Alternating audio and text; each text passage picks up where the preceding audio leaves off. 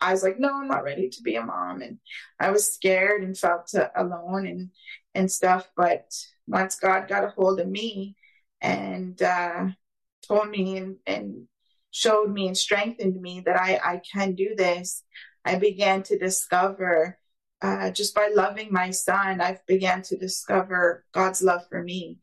Uh, and I've come to understand, you know, I love my son so much, you know, and to just imagine that God loves me even more than that. Sometimes it's hard to even grasp, but he does. He loves us even more than whoever it is we love the most in our lives.